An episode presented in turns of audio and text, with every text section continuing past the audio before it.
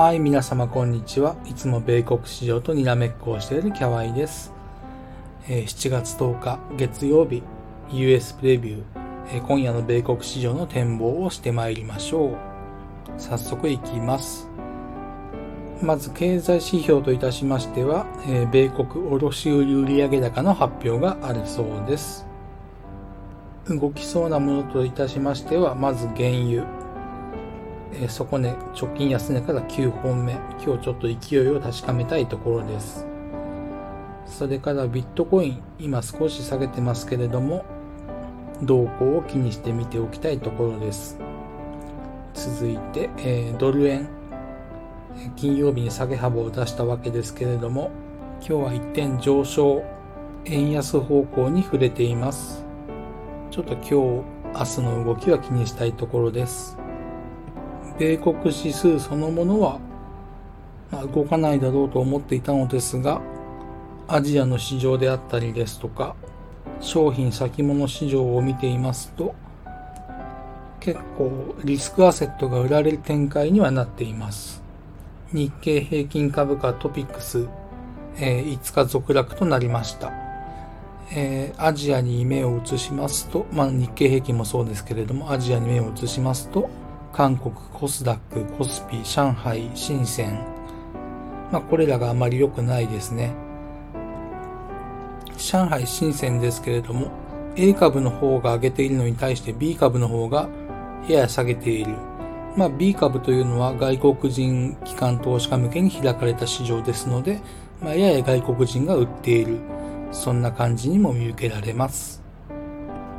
S&P500、ナスダック、半導体指数、まあ、もちろん日経平均見てもそうなんですけれども、2点天井、ダブルトップを形成している可能性はすごく高いと思って見ています。それからまだ3時なので欧州が空いていないので何とも言えないんですけれども、ロシアの株式インデックス RTSI も気にしてみておきたいところです。それからですね、触れておきたいのは天然ガス。え上昇を見込んでいたのですが、今日上昇をしないようであると、やや見通しを修正せざるを得ません。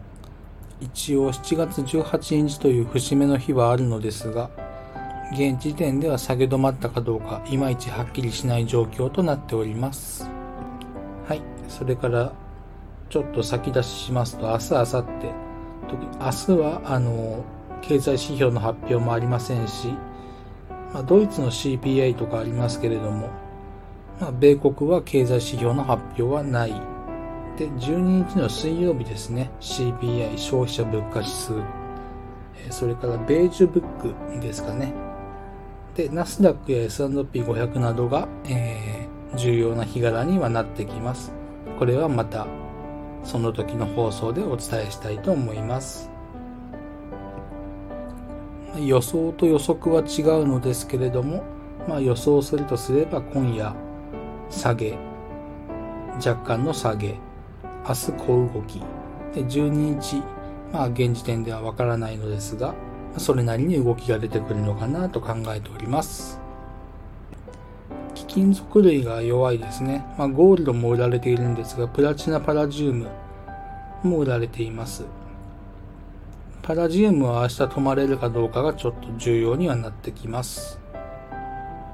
CPI の内容、結果などはもちろんわからないのですが、米10年債利回り US10 イールド、金利は上昇を示唆しています。こういった悪材料を一つずつ潰していけるマーケットかどうか注目ということですね。ただ冒頭申し上げましたように、まあ2点天井になる可能性が高いかなと見ています。それからですね、マイニング系の銘柄が強く、まあ、仮想通貨上なんじゃないかっていう話がちらほら出ているんですが、一応もみ合いの範疇であるということは忘れてはいけないと思います。もみ合いから離れていくには、あと2週間ぐらいちょっと足を見ないと何とも言えないところです。では今回の放送はここまでになります。今日も最後までお聴きくださってありがとうございました。感謝しています。この放送を聞いてくださった皆様の投資活動が少しでもハッピーになることを願っております。また次回の放送でお会いしましょう。お相手はキャワイでした。またね